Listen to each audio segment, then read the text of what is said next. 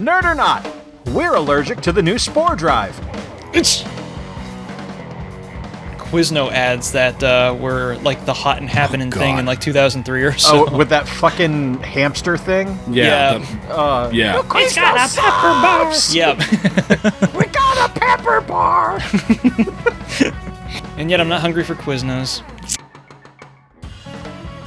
What's up, Cretans? Welcome back to episode 30 of the Nerd or Not podcast. We have entered our third decade thing, uh, measurement system of podcasting. We're, we're now in not triple digits, we're still in double digits, but we've reached a three at the front of it.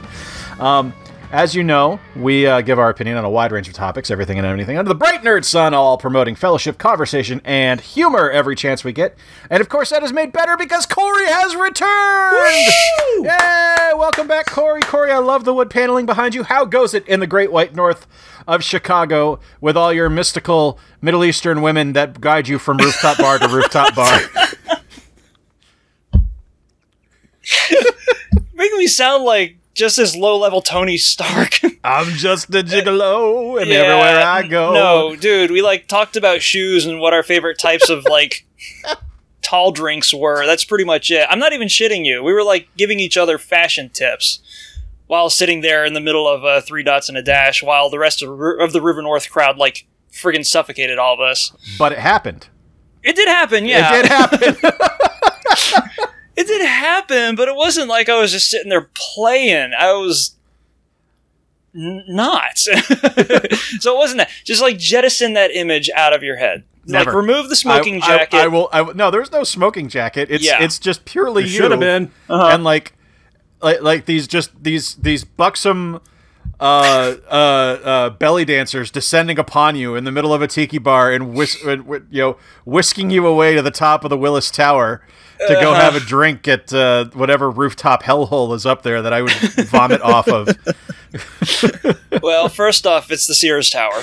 Second off, um, I don't live there. It's the fucking Willis Tower. I don't give a shit what they That's say. That's true. To. I'm just trying to help you out. If you're here for any extended period of time, that may be useful information. Oh, I'm not stupid. I ain't gonna call Just it the Willis Tower when I'm there. But when I'm not saying. there, I'll, I'll go by its per- preferred nomenclature. Or well, it's not preferred, but current nomenclature. Yeah, and, and, and secondly, I, I'm I'm not Leisure Suit Larry of Arabia. That scenario. that Leisure- scenario never happened.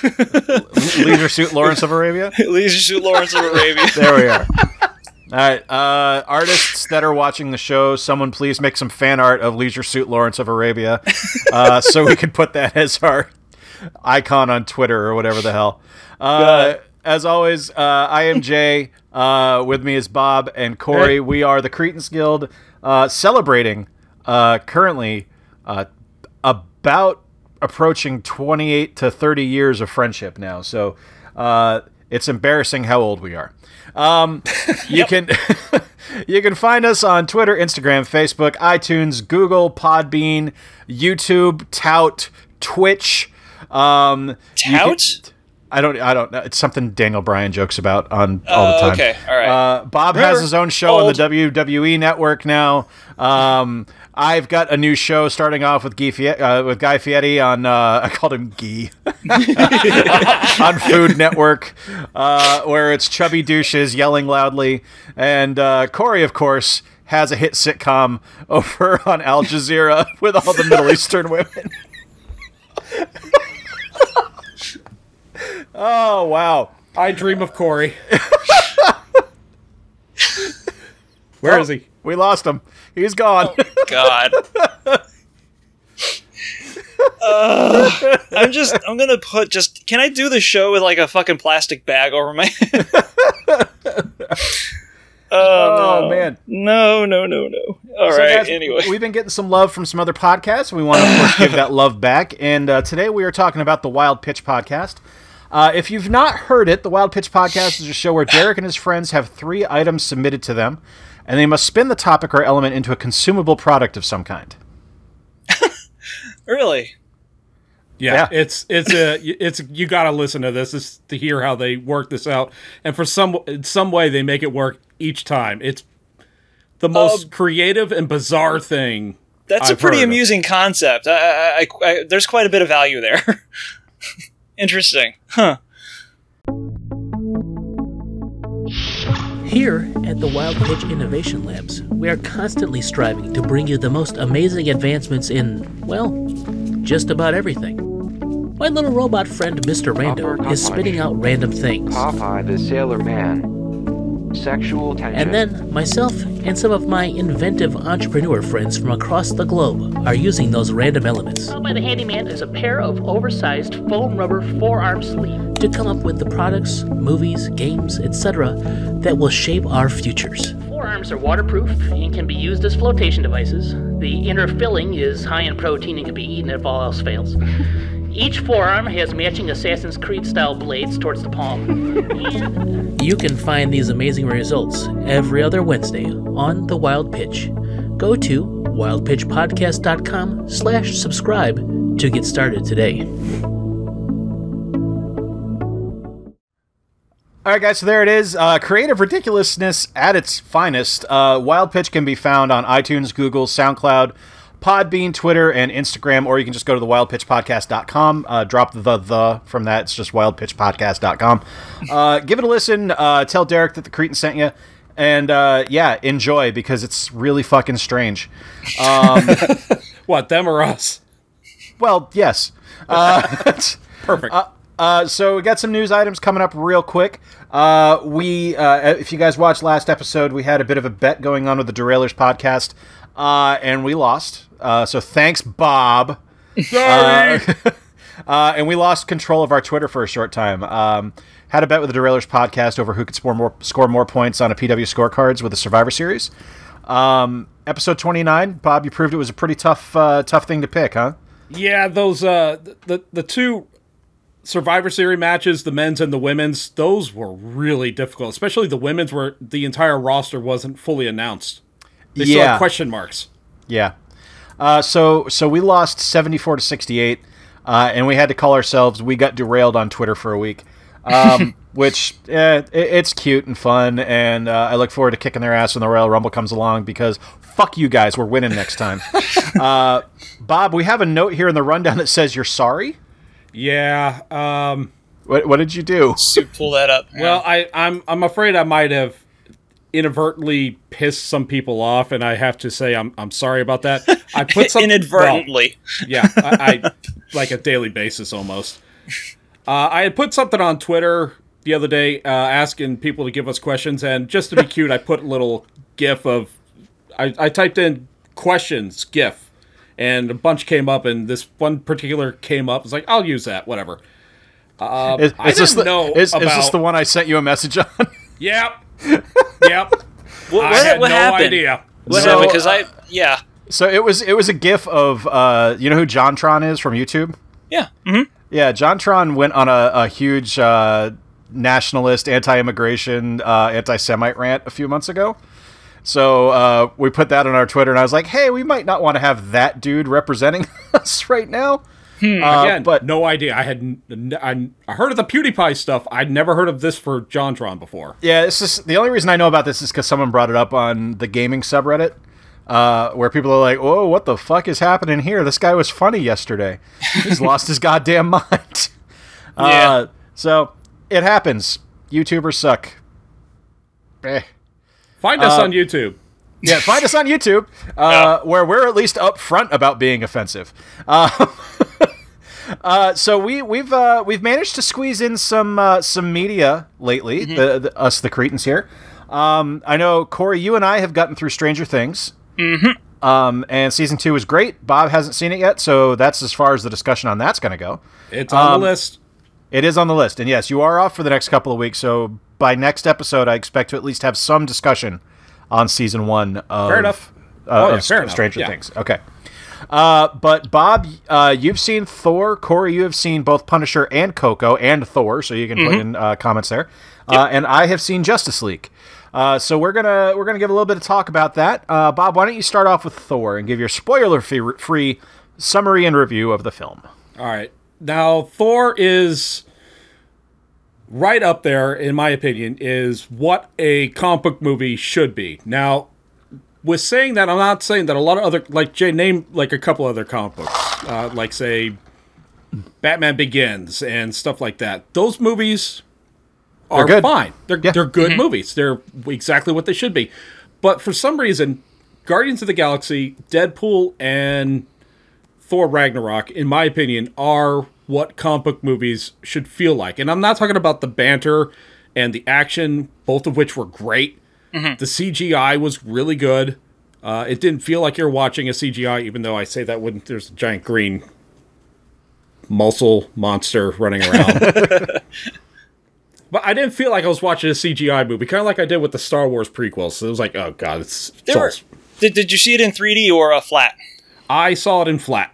You saw it in flat? Okay. Yeah. All right. Keep, keep going. Sorry. Okay. Uh, but I I walked out of the theater thinking, wow, this was actually it was entertaining. I had a really fun time. I don't always feel that way when I walk out of a movie. It's like, man, I really enjoyed myself. It was a great movie. So yeah, I I honestly think you should. Everyone, I think everyone has seen it almost. if you haven't, Yeah, get yeah, out and go see it. Yeah. Uh, I haven't. I suck. But no, I, you don't suck. You got you got a life, and it's the holidays. It's hard to get out to see a movie. I have I have very limited opportunities to go see movies, unfortunately, and it's uh, Thor Ragnarok was probably number four on my list for the holiday season, uh, and uh, yeah, it, it fell behind Justice League and Star Wars and Coco. If I see that, so That's understandable. yeah. It's still worth seeing, I will say. Corey, any thoughts on Thor Ragnarok? I did. I wanted to say uh, that uh, it was one of the. We were talking about this earlier about the uh, kind of reconsidering the idea of seeing most uh, AAA blockbuster films in 3D because there's just some sort of a. There's a sort of like a weird sensory muting uh, phenomenon that occurs sometimes. Uh, yeah. here, situationally speaking, uh, I thought of this after I saw Doctor Strange again on, on Netflix on a much smaller screen, you know, one that fits in a living room. And I was like, you know, like structurally speaking, that's probably one of the best movies that Marvel's done so far. Um, because there's not like there there isn't uh there isn't the micro universe or the microverse problem that I talk about with a lot of you know uh, Marvel movies. Um, it was paced really well, and it wasn't as like it wasn't as like tonally um, all over the place as I thought the movie was on the big screen because the stuff that stuck out to me then were like the low key humor moments. But for some reason, I just kind of let go of like all the kung fu-iness and stuff that was going on.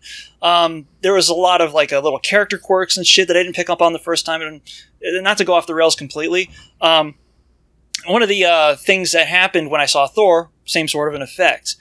Now, granted, um, it had a lot less to do with pacing, shit like that, um, and more to do with like when you see movies in 3D that feature a lot of digital sets, suddenly scale becomes a much.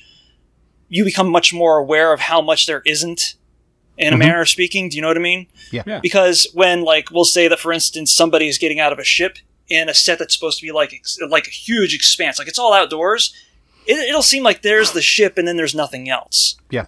because there's something off. I don't know if it's an uncanny valley issue or whatever the fuck. It's not just as effective as like location shooting, but that was one of the things that hit me about Thor. Now, granted, everything else about it, what you were talking about with like it, uh, Bob, it feeling more comic booky and and like wholly embracing that sort of framing. Yeah. Um, yeah, it excelled at that. That was that was one of very few movies that was just like, look, we're shoving the entire fucking everything that's like weird and outlandish about comic books, and we are not scraping anything off into the fucking gutters. Top five Marvel movies for me personally, Cool. um, but certainly not the first. Probably at around four or five, uh, because of you know those uh, other issues uh, with film structure that I have with AAA stuff. Anyway, sorry, Sure. uh, not to completely take over the whole thing, but that was what I thought of it. Cool. Yes. Uh, so I saw Justice League, um, and this was one where uh, I went in expecting to see something fun, and then uh, the Rotten Tomato stuff started hitting. And there's been some interesting stuff behind that. Like there were there were a few reviewers on Twitter who said, "Hey, uh, RT, why are you giving this a uh, a rotten rating when it's a B plus for me, or it's a solid B for me?" Uh, when I had the almost the exact same review for Ragnarok, and you gave that a fresh. So there's there's definitely some interesting shit going on there, uh, but not interesting enough for me to really think there's a conspiracy going on. Just it's an algorithm. Deal with it. yeah. So it's uh, it sucks, but whatever. Uh, but when the Rotten Tomato score started hitting, and I saw it coming in around a 38%, 40%, I was like, oh, well, fuck, all right, this universe is dead in the water. Uh, and I kind of went in with l- very low expectations, and man, I was really happy with the film. Uh, it's very fun. Uh, it's not a terribly smart movie. Um, it's definitely still got the bones of a Zack Snyder uh, or Zack Ryder. If Bob, if you want to play that video drop again, Woo woo woo! Know it! but it's uh, it's good and it's fun and it's uh, it definitely sets up. Uh, I walked out of it more hopeful for the DC universe than I expected to be. Um, because they they really got a lot of the characters right. Um, the villain's very forgettable. Uh, a lot of the CGI kind of sucks, and Bob, we talked about that yesterday. Where Eh, comics have such a fucking villain problem right now, or They at least really comic do. movies. Uh, Paramount uh, played hardball and would not let uh, Henry Cavill shave his mustache from Mission Impossible Six, despite the fact that the Warners offered to digitally add it back in. Fuck, I read about this. Yeah, it's such a fucking It's uh, so petty. Did- whose t- did- who, whose little dick is bigger contest between the two studios, and it's just like, man, Did anybody point out the cost, um, the cost differential between CGIing uh, a mustache off versus gluing a fucking fake one on? Well, that was the other thing. That's that's part of it as well. They're like, well, we can, you can just put a fake one on. Uh huh. No, no, no, no. We, it's got to be removed. Well, can he shave it and we'll can, can he shave it and we'll pay out of our pocket to have it digitally added back on? No, you guys need to remove it. Hollywood. Yep. Yay, Paramount. Thanks, guys. Um, Right. So yeah, that that that happened. Uh, I'm happy to say that Jason Momoa is goddamn fantastic as Aquaman, and I cannot wait to see his uh, Aquaman film. Uh, he is absolutely playing Aquaman from Brave and the Bold. Like he is right. big and brash and boisterous and outlandish and wonderful, and it's great. So that's Um, the second time Aquaman has broken out in media. And hopefully this time it'll carry over into the comics somehow without any drastic changes. Yeah. Yeah. That, that would be nice. Uh, the comics Ben- are still Ben Affleck. shit. I think does a really good Batman, but I don't think he's long for the role because I think he wants out. Mm. Uh, Gal Gadot is is phenomenal as Wonder Woman. Mm-hmm. Uh, Ezra Miller is really good as Bart Allen. He does not play Barry Allen, despite what the casting may say. Uh, it is Yeah. he is one thousand percent impulse. Mm-hmm. Um, and uh, Ray Fisher is really good as Cyborg. Uh, but the the best performance in the film was Henry Cavill. Uh, they actually wrote him as Superman. They got Superman right finally. So Which- it's it, It it's took how many tries? yeah, exactly. Uh, so this was try number three for that particular version of the Man of Steel, and this was wonderful. It was really, really wonderful. You'd think that'd be an easier feat to pull off given the amount of templates that pop culture has laid before this particular film. You'd think so. Yeah. Uh, mean- but but as you know, I mean, you saw the Snyder movies. He was dark and gritty and moody and sullen and not prone to being funny. He Um, wasn't Superman. He was not Superman, and he wasn't Clark Kent. More importantly, It's Um, they got there kind of in Batman Superman, but not all the way. And in this one, uh, there there's some there's a few scenes where uh, it is very clear that Joss Whedon got a hold of the script and said, no, no, no, this is this is not Clark. This is how Clark acts. Uh, like he cracks jokes. Uh, he's goofy. Um, there's there's one scene I was telling Bob yesterday where he actually like legit makes a dad joke where it's like, Yeah. oh, that is something that your dad would have said that you just clung onto as a as a Midwestern farm boy and you think is hilarious that everyone else is just going to look at and go, uh huh, okay, yeah, that's Clark, okay, So it has some cringe to it. yeah. Uh, but it was it was really good. I really liked it. Um, I'm disappointed that the box office is sucking out loud, but it's it's uh, it's a fun fucking film. So what was um what was uh what was the deal with like now when you're talking about the Rotten Tomatoes scores was it mainly the uh the reviewer side like the certified reviewer side or the Yes. user score side? No, reviewer side is uh, last I checked, and I'll actually look it up right now as we're talking. Uh, last I checked was at forty one percent, I believe. It's one of the few films that has actually gone up in score Okay. um, right. after release, which is kind of interesting. Uh, but the uh, user score has remained pretty consistent. It's like a solid eighty five percent, um, which is uh, kind of shocking because that's a big disparity between the the critics and the audience score. All right, so the it's it's doubled. Uh, tomato meter is currently at forty one percent for the reviewers and eighty two percent for the audience. So I'm looking at Box Office Mojo for this weekend. It looks like it it came in second. It had a pr- it almost won the weekend over Coco. I'm really surprised by that, actually. Yeah, me too. really? Yeah, Coco brought in 49 million and Justice League brought in 40. That's a fucking good second week for Justice League. That That's a that's a really good second week. And So maybe the people are speaking up saying, "Hey, this isn't as bad as I some hope so. websites are saying." I was I, I hope so, and I hope uh, I hope Warner the Warners don't lose sight of the fact that they've got an opportunity for something really special here.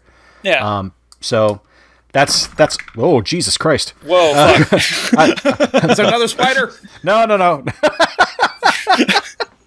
no, no, no. Just uh, just tap the laptop and everything's fine. That's not euphemism. I lit- legitimately tapped it with my hand because I'm I'm have ADD and I'm fidgeting with Legos. Uh, so the Hubble hit the uh, satellite of love again. Joel broke the Hubble. Joel broke the Hubble.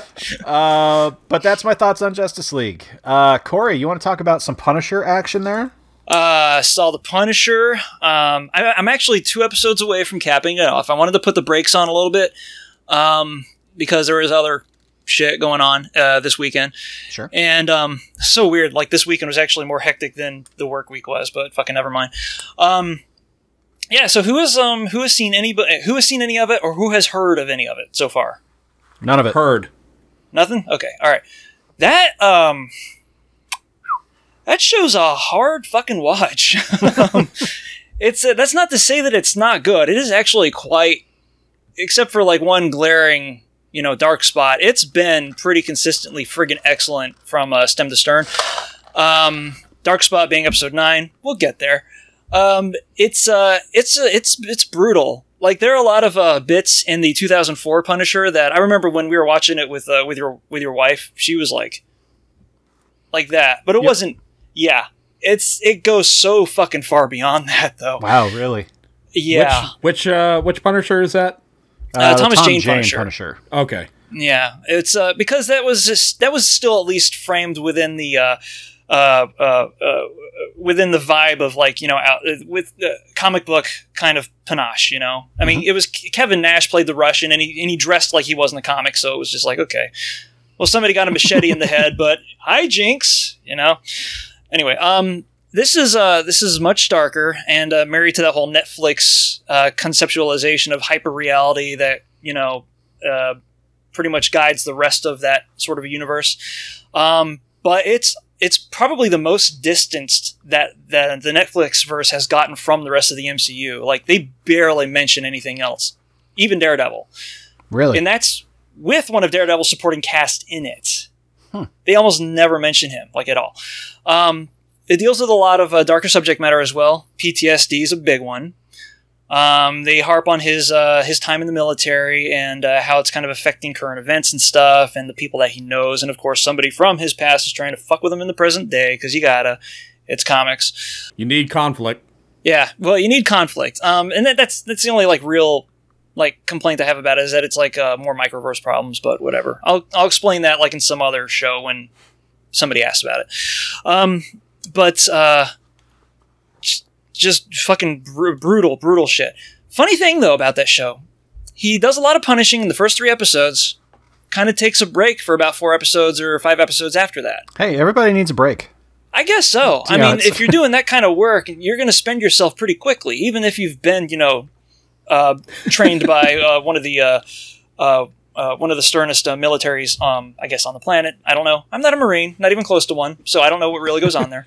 And um, and a lot of the PTSD is uh, also sublimated by another uh, undercurrent uh, plot thread within the show about a. Uh, uh, another soldier who like commit starts committing terrorist acts and stuff, so they can try to like delineate the agenda of Frank versus, I guess, not acceptable uh, versions of vigilante actions or whatever. Um, It's that, and- and fine, they- it's that fine line that Arrow stumbled over for the first four seasons. Where it's the like, first season, I think Arrow did it really well, except for that bullshit Huntress episode, which they didn't even explain afterwards. no, they just they're like it didn't happen. Just it Yeah. didn't. It, no, it's And They that is retconned ex- it. That's exactly what the ninth episode of The Punisher was. Oh, Was really? the Huntress episode from Arrow. okay. That was crap, man. Like stick, even if the guy is like dirty as dirty gets throughout this entire affair, at least make it consistent. You know, don't don't don't make him philosophize. Oh, and and when the Punisher talks, you know you're doing something fucking fucking wrong. So Frank thankfully, it was just Fra- one episode. Frank is not a chatty Cathy. He's No, he's not a chatty Cathy. He doesn't crack wise. Matt Fraction, and um, I know he got better after three issues, but still, it was very weird. Um, and he certainly doesn't like apply philosophical dimensions to what he does. He's, he's it's it's punishment. That's. That's that's You know- as far as it goes with Frank. It's says that shit right on the tin. yeah. He's not a deep dude. It's Yeah, why do you much. kill them? They need punishment. Yeah. All right. Um, there's there's a lot more to say about it, but this is not a written medium, so I'm going to kind of keep it as concise as I can. Sure. That's what you get with the Punisher. all right. How about Coco? Coco made me cry a lot. Oh, What's a lot? Like Um, your popcorn was soggy. okay, the first time it happened, I was like, okay, let's go ahead and do this. uh, the second time it happened, I'm like, fuck. and then the third time it happened, because I didn't want people to think that there was something fucking wrong with me by this point, and we are in a very public area. Doesn't matter if the lights are down. Um, I was doing one of these. And tell me if this seems familiar.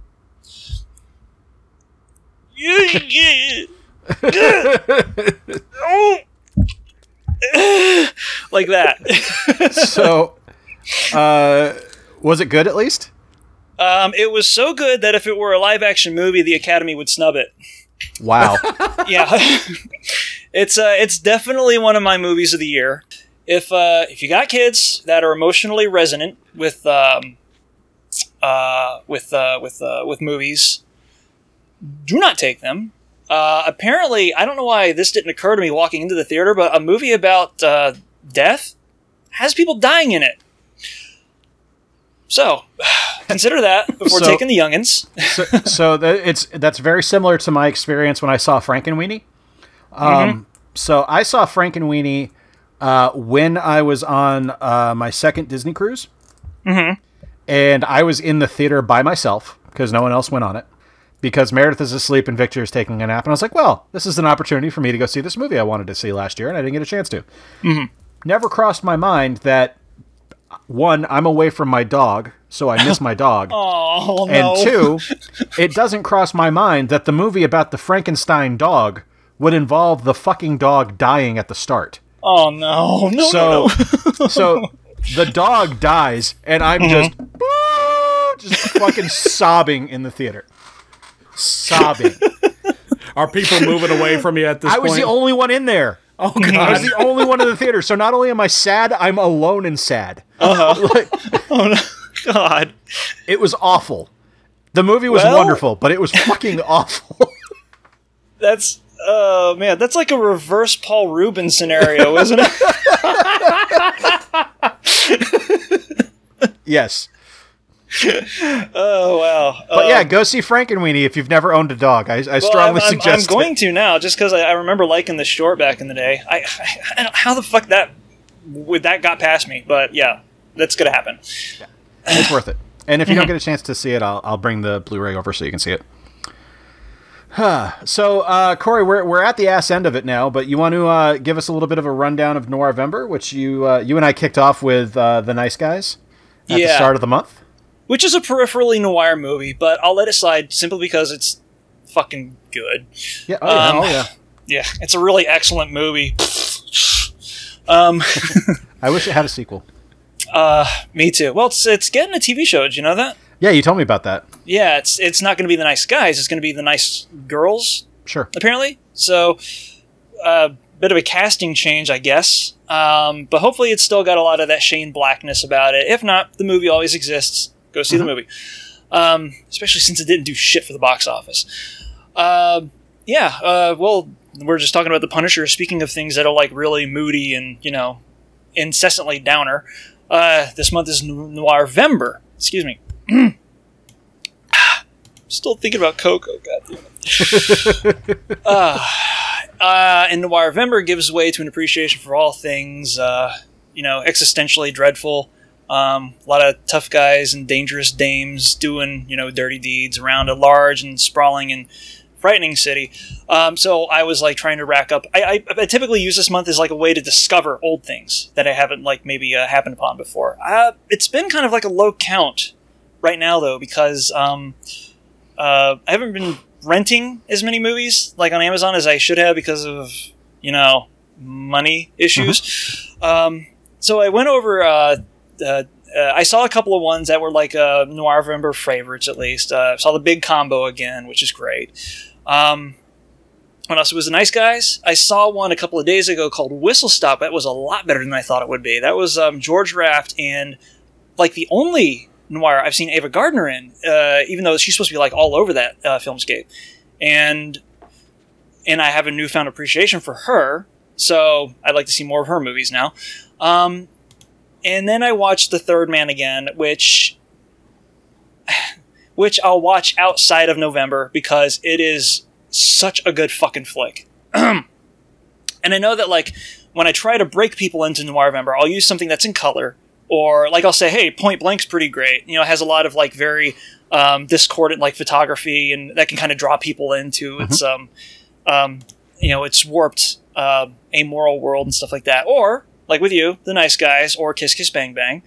Um, I'm going to start seeing how people respond to the Third Man because it's so idiosyncratic from what you think of as noir, and yet it fits into that. It's a lot of people call it like the quintessential uh, um, avatar of that sort of category, you know. Um, but it doesn't have muted trumpet soundtracks. It's actually klezmer. It takes place in.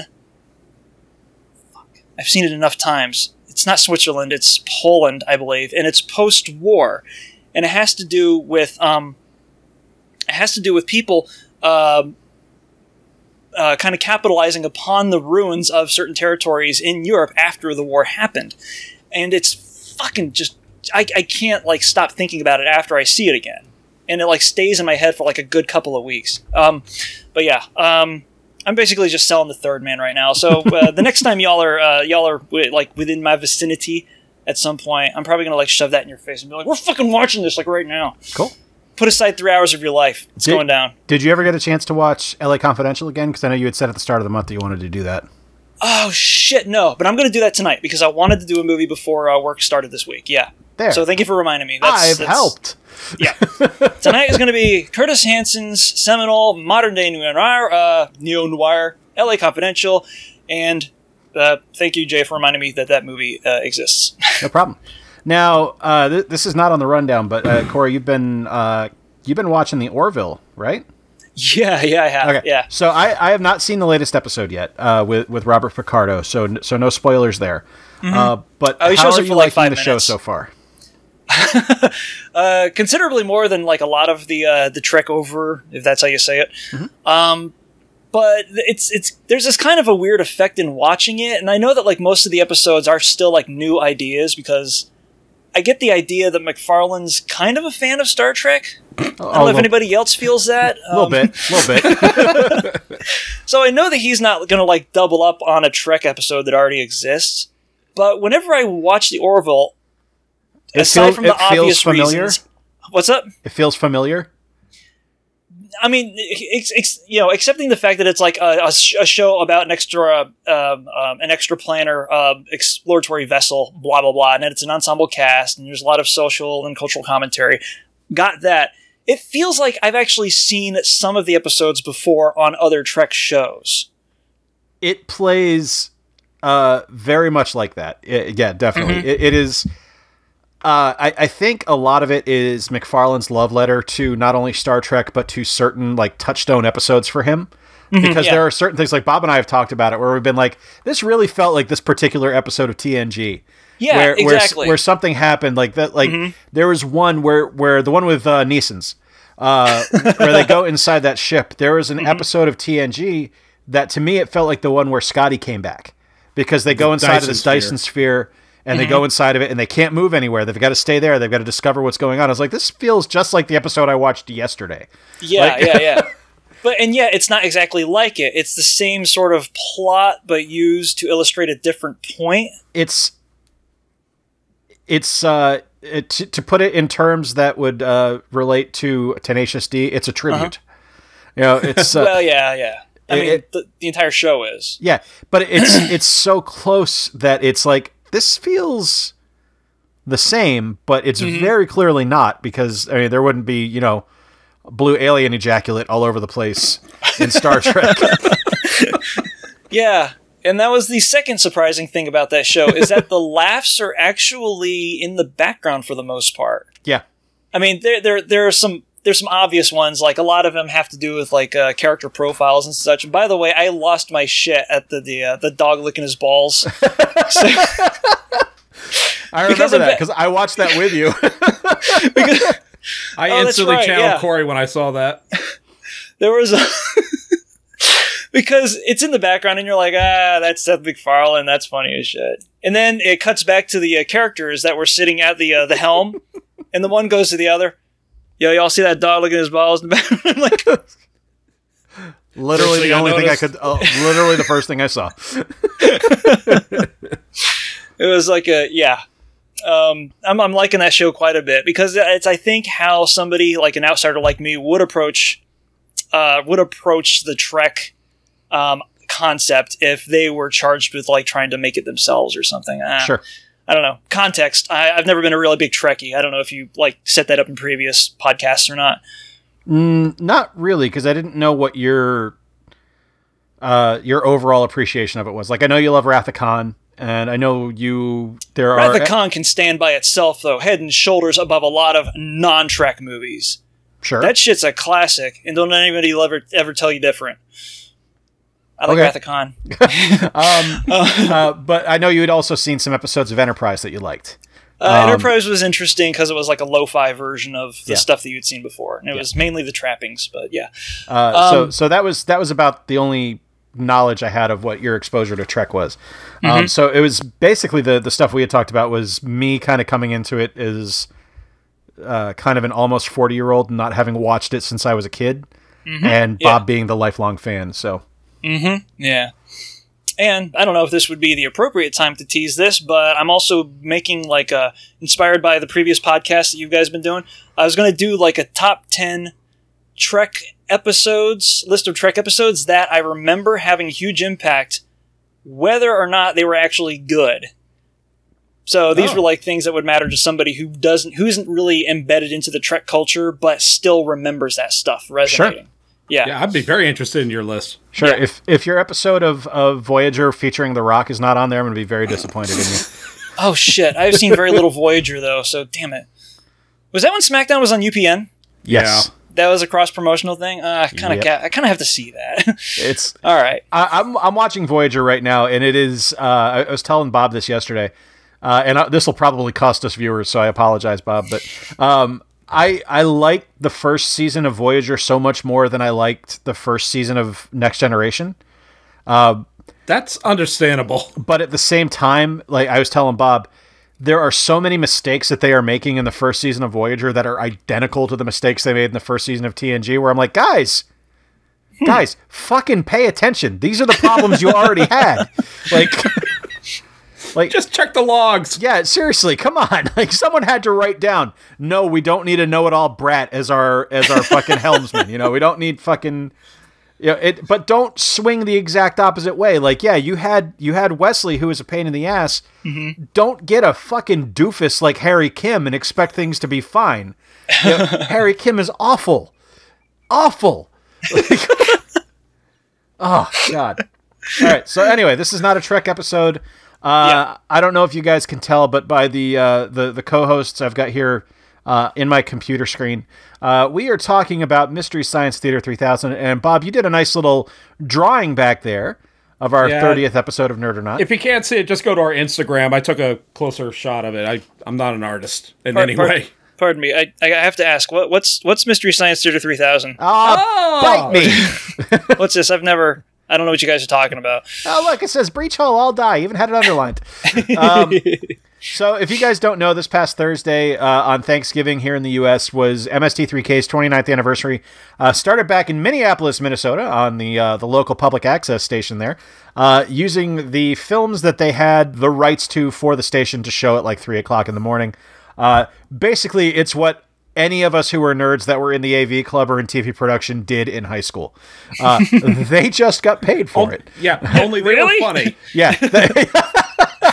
hey, I Um, still I take umbrage with that. Thank you very yeah, much. I still say that some of our Batman's episodes would hold up to uh, our best Batman episodes would hold up to the worst MST3K episodes. Yeah, yeah. Like, we All- might all- we might get two more votes than than than the worst of the MST3K. Yeah. Uh, three weeks lat. Uh, so, God, there's so many inside jokes there nobody else gets. I love it. Uh, it's just yeah. Uh, So we can make a list of them, but yeah, that's a good way to lose people. Uh, the eleventh season of MST3K uh, just came to an end this year on uh, on Netflix uh, with new uh, lackey Jonah Ray in the uh, in the hot seat with the bots. Um, And uh, we found out on Thursday on Thanksgiving, uh, Joel Hodgson announced that Netflix has greenlit a 12th season.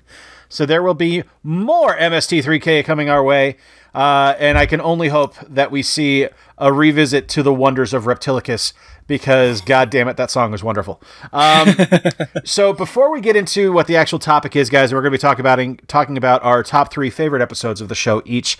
Uh, I want to first visit uh, two questions, and this is not in the rundown, so this is on the spot shit. Improv, yes, and uh, how did you guys discover MST3K?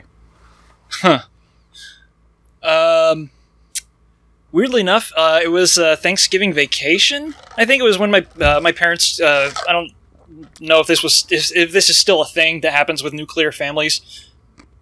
Fucking try to sound more like an old fart. Um, I don't know if this thing keeps going on nowadays with people in their fart schmones and their fucking twatters and whatever the fuck else you're all obsessed with. What the fuck? I don't know. Whatever. Um, yeah, it was. Uh, um, we went up to uh, uh, fucking Dillard in Georgia, which was like a thing that happened in my family every year because of the Dillard House, in which you can like drop twenty bucks a plate on that, you know, on walking in and just fucking stuff yourself to death. Um, but uh, my dad and I were waiting for my mom and my sister to get ready. And uh, we actually started watching a marathon of Spider-Man on USA, the old Spider-Man show, where No um, shit. yeah, they had that, you know, where they had to like harness them up the side of a building Yep. and stuff. It was, I was, I'm still impressed by the the the absolute like just artisanship behind the crappy production values on that show. And then, kind of keeping in with that theme, we started watching MST3K because we didn't know what the fuck it was. It was an old movie, and we were like, why, why are these voices? Where's the voices coming from? We just heard, you know, the wisecracks, the bots doing their job. And my dad was like, "Who are those guys down there? What's what's going on with that?" And I noticed a silhouette, and I don't remember which one it was because, you know, it the shtick is universal, carries over. But I think we came back after uh, after eating, and then- then we saw like two more hours of it. And my dad fucking fell in love with it. So that was where the station was. That's where it stayed for a little while. Nice. Yep. It's always easier when Dad gives it the thumbs up. It's like, all right, I can get into this. easily. Easily. How about you, Bob? How did you discover it?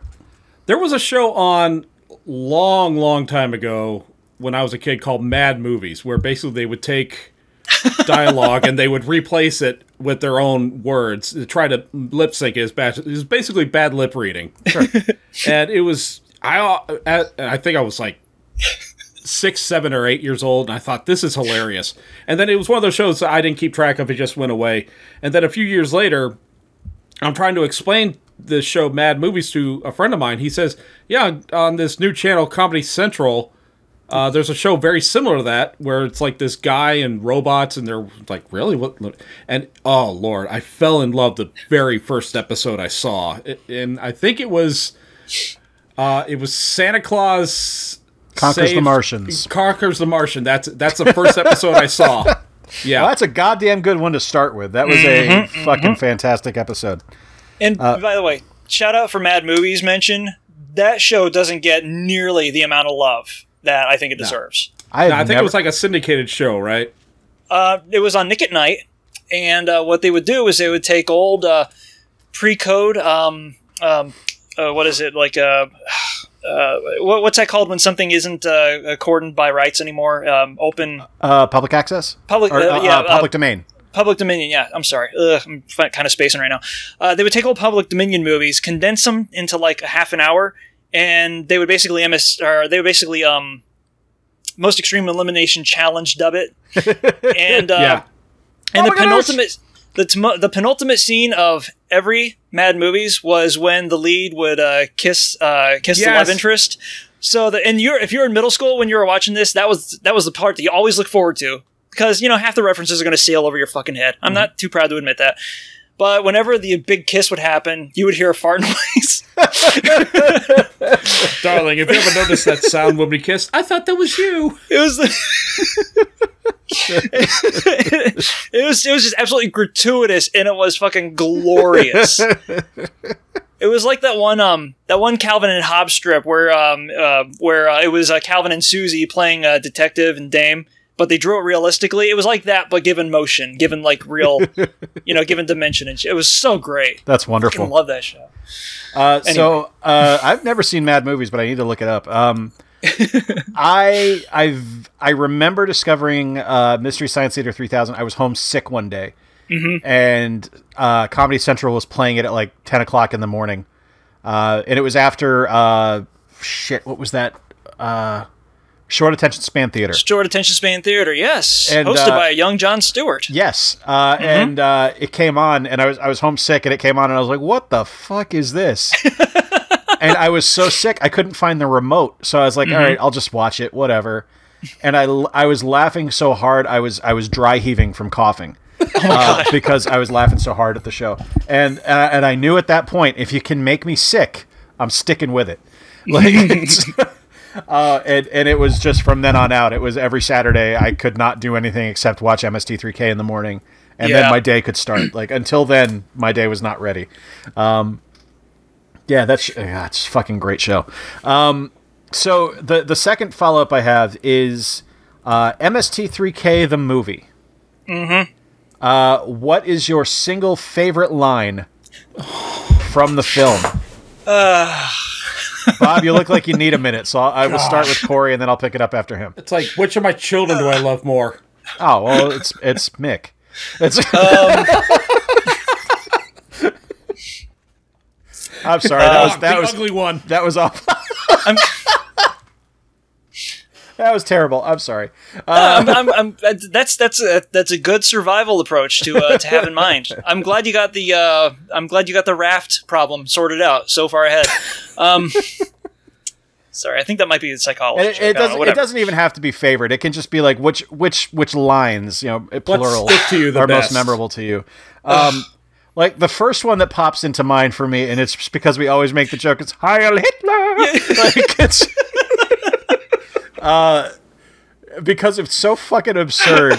Because he just pops up, and, and then uh, and then it's the guy who is moving from uh, from stage right uh, uh, rear to stage left front, and it's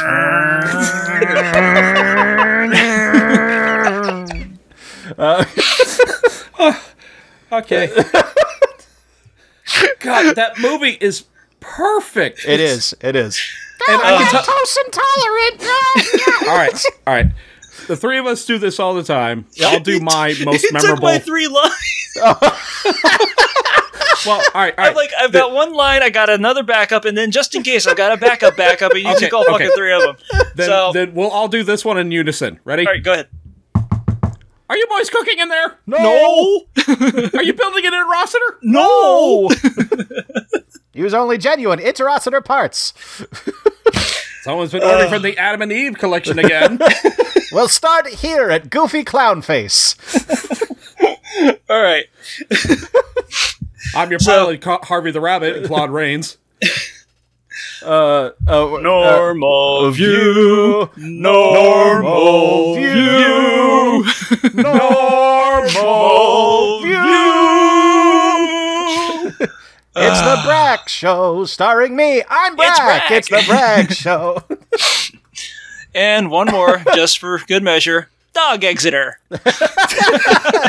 First, I'll ram my ovipositors down your throat and lay my eggs in your chest. But I'm not I'm an not an alien. alien.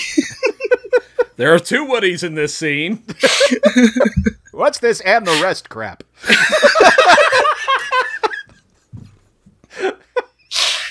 Oh my god. Oh fuck, that's such a great movie. Oh.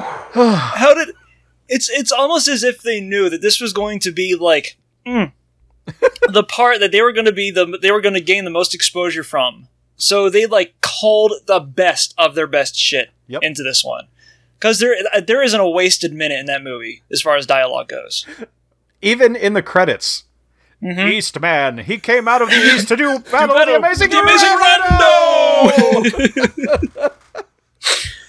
Oh shit. Yeah. oh god. So we were supposed to come up with like one line each. And I think we each threw out like a good 6 or 7. We're, we're just reciting the movie at this Yeah, point. basically. That's one of those. It's one of those great movies though that you can like actually have a codified conversation with just by bouncing lines out off of each other's heads, and it will still count as a fully as a fully evolved conversation. So yes, that's how I lean politically in, in today's uh, term in today's tumultuous social climate. That's how I want to vote for my next president. How many lines from the movie he can recite, or she? Ew, I can see Cal's pelvic bone. Yeah. That's all you need to know. Should I tell Rue she has an extra rib? Ah, let's slip away under co- Corey, don't drink. Don't drink. let's slip away under cover of mid-afternoon sky. Brilliant strategy, Napoleon. Oh, God damn. Man. All right, so on to the actual topic now that I've completely ruined the show. Um, Hey, at least you did it this you out. time. Oh, god damn. All right, so Anyway, top three episodes of MST3K, and it is totally fine if there is overlapping here. all right. oh, there's Um, going to be overlapping. I'm I'm going to go ahead and guess that one of those overlaps is going to be Final Sacrifice. Not on my list. Not mine. No shit. No shit. All right. Does that mean I start? Yes. Sure, go for it. All right. Final Sacrifice. Um, this town's carburetor is shot. Which now the reason that it's at the top of my list is because like yeah, it's Zeta grade schlock, and I'm I would be surprised if the budget for that movie eked into like the four digit range. Um, I honestly actually think that's a pretty good movie. I don't know why, but everything there is like cohesive, and I guess that you know people watching this that are like this guy has like shit taste in movies. I probably do, and uh, that's going to be Exhibit A, and uh, probably trying to point that out. But uh, uh, yeah, it was. I actually thought Final Sacrifice was a good movie, but it was wonk as shit, and um, and the MST3 guys were really good at pointing that out. Um, second one is Secret Agent Super Dragon. Hell yes. Yeah. That was that was Uh, number six on my list. Was That was Secret number Agent Super six. Dragon. Yep. Yeah, because Secret Agent, Super Dragon, and uh, Touch of Satan, a movie in which we learn that a lake is where the fish live. and that's my top three. All right. So for me, um, uh, number three uh, is actually from the new season. It would be Reptilicus. Uh, the Yeah. song is so fucking memorable. Um, and honestly, I enjoyed the movie, kind of like what you what you had. Uh, like I'm watching the movie, I was like, this isn't as bad as they're making it out to be. But yes, it is. It's horrible. It's an awful film. Uh, but it's just their their riffing made me enjoy the movie so much more than I would have otherwise. what a perfect restart or ki- kickoff to the new season. too. Absolutely. Absolutely 100% accurate. Uh, number two for me is Mitchell. Uh, any anytime that you can uh, riff on a film and the star of said film, Mr. Joe Don fucking Baker, uh, threatens to kick the shit out of everyone on the cast if he ever meets them. Oh wow! Yeah, he was mad that they riffed on it. well, that's very Joe Don Baker. Yep. Uh, it's uh, it's marvelous. It's absolutely marvelous. Uh, but number one for me uh, is the one that I've seen more than any other episode, and it is I Accuse My Parents. Oh, that's a good one. Yeah. Because primarily of how taken aback the guys are at how awful all the characters are in the film, because everyone is horrible. There's no redeeming character in the movie, and they make lo- note of that. They're like, what is happening here? and Jimmy is just an idiot. He is the stupidest fucking character on the planet. You're Yep. a shoeshine boy that gets wrapped up with the mob. You deserve every bad thing that happens to you. But where is he on the Harry Kim level of stupidity? Uh, he is dumber than Harry Kim. Uh, Harry Kim can at least play the clarinet. Um, and, and the the th- the reason I accuse my parents stands out to me is because not only do you get a classic short with it, it's also not a sci-fi film.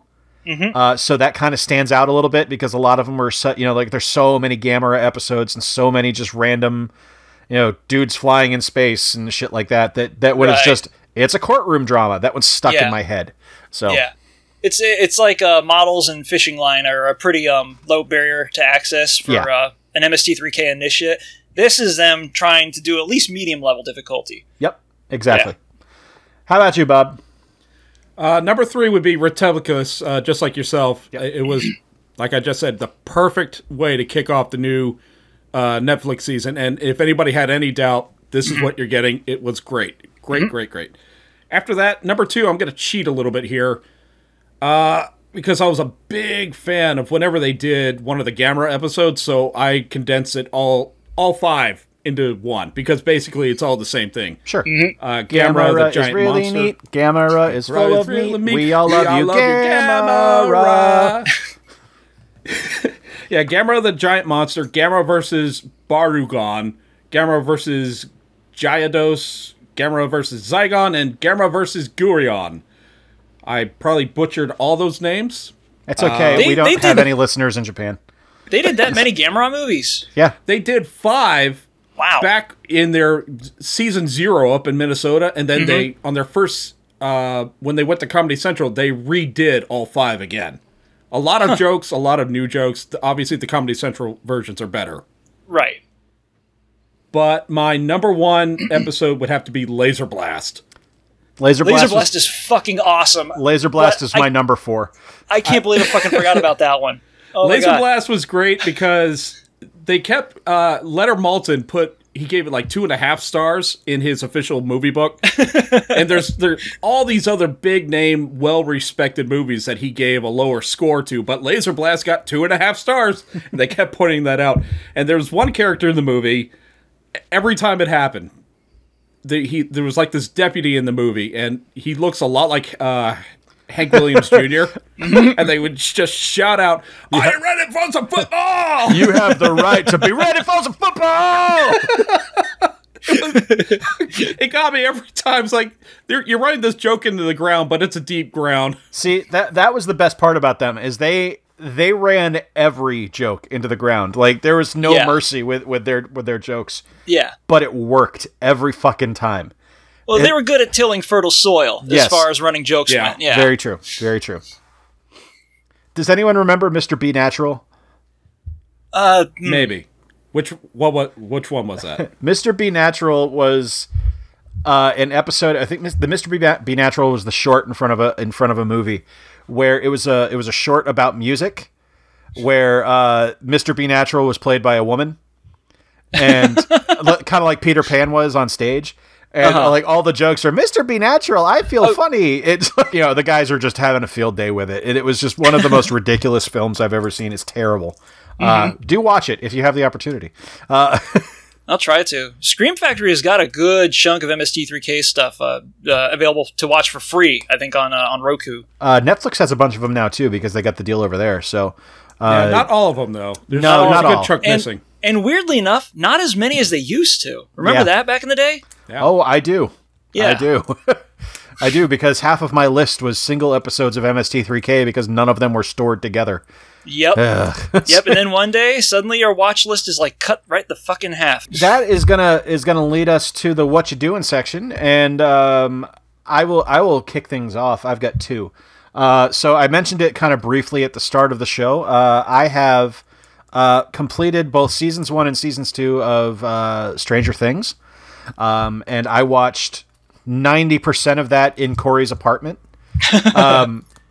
because I had I had gotten to a point where I had started the first episode of season one, no joke, like nine times, and gotten ten or fifteen minutes into it, and then some shit had popped up where I wasn't able to watch it. All those Life false the way. starts. Yeah, But you finally And- made it. and finally I got to Corey's place, and I got there at like noon, and he had to go to work, and I was like, well, I got eleven hours. It's time to watch some scary shit. So I did, and it was great. Uh, and then I finished season two when I got home. But uh, great show. Uh, the other thing I'm doing, uh, I checked out No Man's Sky from the library, uh, and uh, Wait, from the library.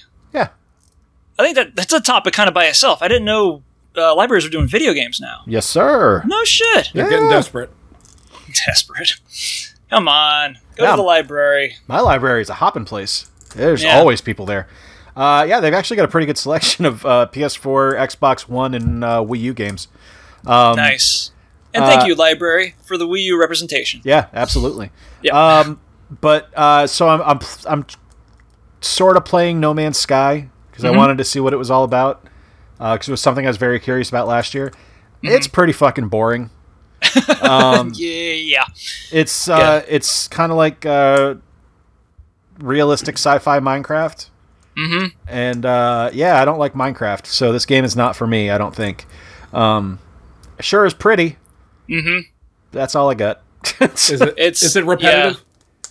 Uh, it. I can't say it's repetitive because it hasn't held my attention more than like forty-five minutes to keep playing it. So When um, uh, my nephew got it uh, for Christmas one year, and I, you know, I visited him um, afterwards. Um, he was playing it when I showed up, and what he was doing was like drilling into rock, and he did that for like about an hour the day that I showed up, and then the next two days, n- not anymore. He just completely abandoned the entire thing. From what I could see of that game, is if that's all you're doing is like drilling for rock, then going back to your whatever satellite moon based thing is, and just hopping back and forth between those two locations just to get more fucking rock. I think that the problem with the game isn't really in how your design was executed, but your design pretty much by itself. yeah, Like this this thing could have used some finessing on paper. Yeah, so like I, I started the game and it's kind of neat because it like goes you through this kind of like launch sequence and you get to your your planet that you crashed on and it's like, "Hey, you mm-hmm. need to do this shit. You need to fix your ship, you need to fix your exosuit and all this." I was like, "Okay, cool. What do I have to do?" Get some iron. I was like, "Oh shit, here we go." all right, I'll go get some iron. Hopefully this won't, Sourcing has begun. hopefully this won't take long. Uh, and what it doesn't tell you is that uh, the thing you use to drill with uh, depletes energy, and once you're out of energy, it doesn't really tell you what, intuitively what you need to replenish it. So Right. you go from all right, I'm drilling and it's boring to now I have to punch it and it takes forever. so I was like, I think we're done here, pretty quick. Yeah. I so mean- I restarted it uh, today, right before the podcast. Was like, you know what? I'm going to give it a fair shake. I'm going to give it another shot Mm-hmm. and see if I can figure anything out. And I figured more out. And I, I've I've kind of you know learned that there are things that you use the drilling laser on. There's things that you just beat the shit out of with your fists. Um, and it's still really fucking boring. So it's uh, uh, it's it's a bad video game.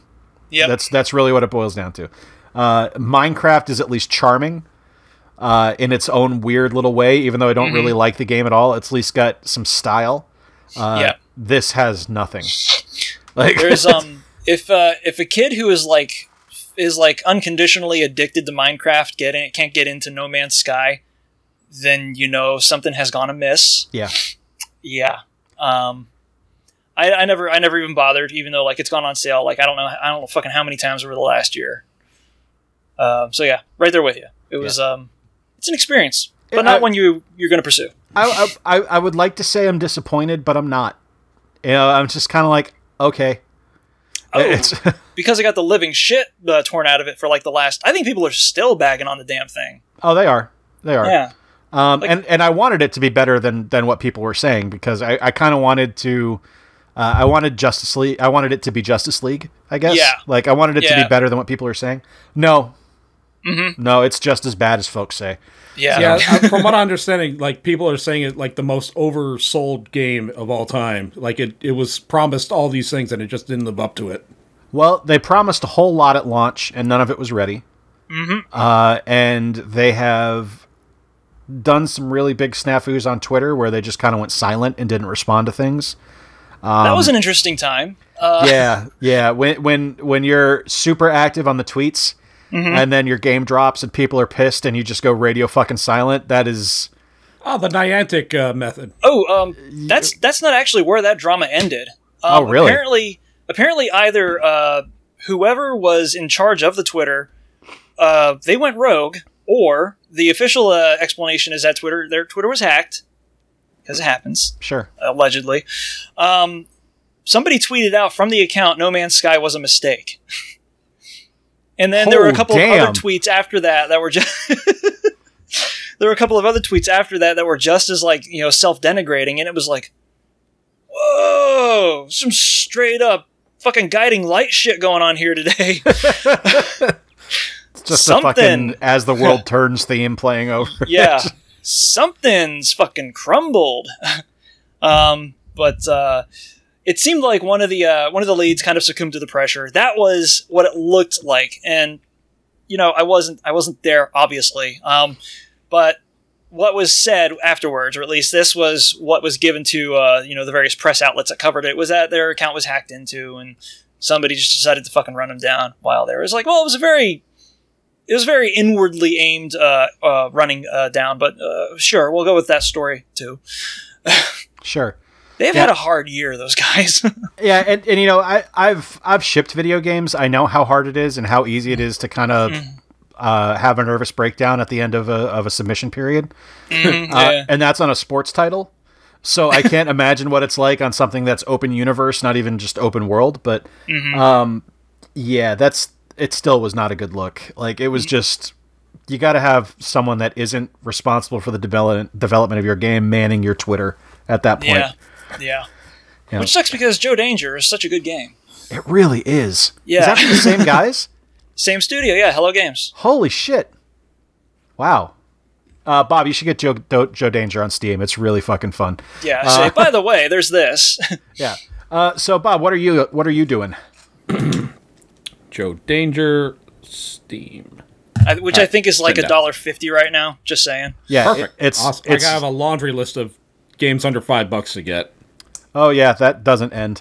Yeah. Consume. So, what do I got going on? Uh, let's see. This week, I am going to the post Takeover War Games NXT tapings. Okay. Uh, looking forward to that because Oh, I'm NXT has been really good the last two months Yes, it or has. so. Yeah, it, it's and it's gonna be really interesting because the women's division just got gutted. I'm, What happened? I'm, I'm think uh, they all got called up to Raw. Like I know Asuka did. uh, Asuka, Ruby Riot, Liv Morgan, Mandy uh, Rose, uh, Sonya Deville, Sarah Logan, and I think that's You it. shitting me? Yeah, No, I'm I'm they called impressed up you're able five. to name everybody. They called up five. Uh, so I'm thinking we see some Mae Young Classic signings here at this next taping. I Um, noticed that Ember Moon was not on that list though. She's the champion Nope. right now. Yeah, Uh, so she, uh, see, it usually happens that like whoever's holding the belt gets called up. She just got it. She just wanted to oh, take over. So, Ah, um, yeah. So they those those five debuted between SmackDown and Raw this week, Hmm. uh, and it's uh, yeah, it's uh, like their entire women's division right now is Ember Moon. aside from the four who were in the title match, which in my opinion were the best four. Yeah. Yeah, it's it's what? It's Ember Moon, Nikki Cross, uh Peyton Kairi Royce, Sane. and Kairi Sane. Yeah. And then you've got Billy Kay, who's, you know, friends with Peyton Royce. Um, and that's all you have down there right now. So Man, not for nothing. I'm kind of glad that she's got the stage now. Because I was getting used to her being just like a, you know, prettier version of Duane Gill for the longest time. Yeah. yeah. Uh, I'm hoping they sign Candice LeRae. I really am. Uh, I think Candice is awesome. I think it's in the works. And one rumor I heard uh, is that the reason that they're calling up all these women is for the Royal Rumble, possibly a 20 woman Rumble I'd be competition. I'd be fine with that. Oh, God. Winner winner gets a title shot at Mania for whatever belt they want. I'm okay Yeah. with that. Totally okay with that. I would really like to see them put that stipulation back on the Rumble where whoever wins gets a shot at any title they want or any of the world titles they want, either one of them, um, as opposed to just the one for your brand. Because that's kind of like, well, Yeah. all right. Yeah. It looked like they were going to do that last year, but then it they just threw it out. It's like, nah, let them go for SmackDown. Yeah. Actually, with um, Money in the Bank pay per view, that's now a multi brand pay per view. So Yes. That's going to be a little interesting now that it, we have a big five instead of a big four now. Yeah, with those with those five shows, uh, Rumble, Mania, SummerSlam, Survivor Series, and Money in the Bank. Uh, Money in the Bank gets very interesting because that means whoever wins it will probably be able to go for a title shot on whatever show they want. Um, and I hope that means they're they're going to bring in some NXT people to compete in that because that would be really fucking interesting. Like if they like bring Aleister Black in for a Money in the Bank and he wins. And it's just like, well, where the fuck is he going to show up? Because he can now conceivably show up on any of the three shows. Or shit, they bring in one of the guys from the UK and have him win, and it's like, oh fuck. Okay, now now it's now it's just a question mark. I don't know what's going to happen anymore. It's uh, the WWE has become far too predictable at times, and I think they need to they need to really shake it up. And I think something like that is a good thing. So we'll see. Corey, what you doing? Um, kind of a funny thing. Uh, the other day I wanted to uh, start playing Doom PC, first person shooter, mouse or keyboard or you know, fucking go home. Um, PC Master Race. Shh. Anyway, um, uh, it's sixty gigs. Couldn't fit it onto my hard drive. Sweet Christmas. So what I'm doing now, yeah, it's a bulky game. Um, is that I started going through like um my uh my Steam queue and seeing what I've got installed and organizing it by size. And as it turned out, most of the games that could be drilled drilled through in like uh, a me uh, a menial amount of time, but also take up the most gigs on the hard drive. Is a lot of shit from like 2008 to 2011, 2012 or so. So I've been playing a lot of AAA games from around that era, and that time in the video game industry was was special. Um, we'll use that adjective. what like short bus special? Short. I'll say um I'll say back of the bus special, which is where a lot of uh, you know people that are about to go into middle school that just discovered like uh, edgy humor tend to sit, drawing poo in their notebooks, and then That telling one kid that just discovered Monty Python. Yeah, exactly. People are telling like dead baby jokes and shit. That's uh, that's pretty much where it is. So it's basically like the 4chan section of the bus. so, Which kind of like maligns the games uh, unintentionally. So maybe not. I don't know. Uh, we'll go back over that. Um, so I started playing Bionic Commando um, because that took uh, that's about a nine gig game, and I was like, okay, I can do this in a week. Um, and I started playing. Actually, I started playing this last one like last year sometime. Uh, Castlevania: Lords of Shadow. The two games could not be further apart from each other in terms of quality, and yet they were both. I'm not gonna lie, pretty goddamn enjoyable. I mean, Lords of Shadows quality, and I think that the reviews kind of glossed over its finer parts um, in order to kind of like take the spotlight off of AAA games, which was kind of a trend at the time. I don't really know why, but uh, Bionic Commando less favored within the review, within the review sphere, probably for good reasons, but it's still fun as fuck. And I think that the reason that um, well, let's focus on one to begin with. Uh, Bionic Commando, uh, kind of a resuscitation, perhaps misguided, of a venerated old, you know, IP for Capcom. It's like everyone knows you can't jump, so you swing, and you be swinging. So, um, this was this was pretty interesting. Uh, they tried to uh, take after the Gears of War kind of um, uh, feel for it. So you you don't really die unless um, you're really bad at it and you get shot at repeatedly. But the main method of traversal is swinging, and you can literally attach to anything that's on the stage and get around like that. So you're not really limited in that way. Um, the gun action's remedial. Uh, what what the, the fun stuff that you can do is that like you can actually assault and form assault strategies around your arm too. So you can like grapple a dude, throw him up in the air, do stuff like that, or you can use him as an object for other people. And the sky's the limit. Oh, so Um, you can beat a motherfucker with another motherfucker? Yes, you can do that, and you can do a lot of that, as a matter of fact. Awesome. and it's quite fucking fun.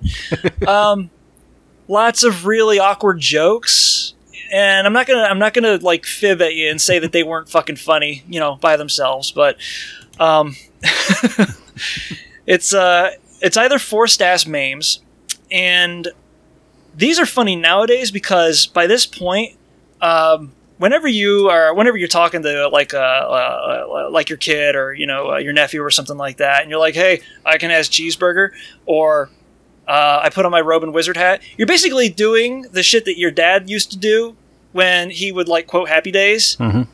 and that's kind of what this game feels like to me. So it's like, haha, giant enemy crab, and you're like, it's funny. It's funny because I wasn't old when that was funny, legitimately. so there's a lot of that really corny edginess to it, and um, and the swing mechanics are uh, make it uh, make it a really acrobatic, fun time.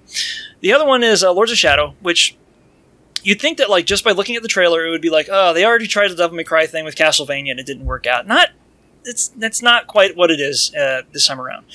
There's combo chain attacks, stuff like that, but they kind of, uh, no, not kind of, kill that adjective. Um, what they did was like they brought in a lot of the scene progression stuff from Castlevania 64, which is not another great game to name drop when you're talking about good video games, but it's kind of like the two complemented each other because they took the stuff that worked in Lament of Innocence and they took the stuff that worked, which was mostly not having to actually play the game, um, is from from Castlevania 64, pushed it together, and then they added, and bless them for doing so, Patrick Stewart and this is the guy that's in a lot of movies about four years ago. Um, he was in Neeson's. 300. Who, what? Gerard uh, Butler. Gerard Butler, yeah, uh, they put him, they threw him in there, and it's it's not a bad game at all. Um, Cool. It's just that I, I've kind of like taken a break from it because it's also a lengthy fucking game. It's they wanted to do or they wanted to imbue the feel of an epic tale to it. Uh, they certainly accomplished it because it seems like some stages go on forever. But they're both pretty cool games, and you can get them for like fucking peanuts nowadays. So if you got nothing to do, you know, you're putting down um, uh, what's the thing? What's what's what's the big deal right now? Um, Mario Odyssey or Breath of the Wild because you just had enough uh, breathing wild air. Uh, then go ahead and pick those two up on Steam. I think right now they're like a coke and a song anyway. But yeah, that's what I've been up to. That's nice. Old ass video games. Nothing wrong with that. I've got uh, that Castlevania game. I've got that and the sequel for my 360, and I haven't played them yet. Um, I got that. I got both of those. I got uh, Red Dead Redemption and something else for the 360 all last year for Christmas, and I was like, "Well, Jesus Christ, that's, that's a lot of fucking video game right there." Like, that's, Red Dead Redemption by itself is a lot of fucking video game. yeah. Yeah. And why isn't it on PC? God damn it! Oh, because Rockstar hates you. I know. What did I do? I just well, I guess I slag off on Grand Theft Auto like endlessly. But I mean, Vice City that was good. Vice City was great. Yeah. Just you know, the rest of it wasn't as good as Vice City. What can I do about that? Vice City Oh, had style. Yeah, it had style and and pizzazz, and it also had Ray Liotta, Yes, it did. which was a factor in contributing to those two uh, parameters, I believe. I agree. Anyway, yeah.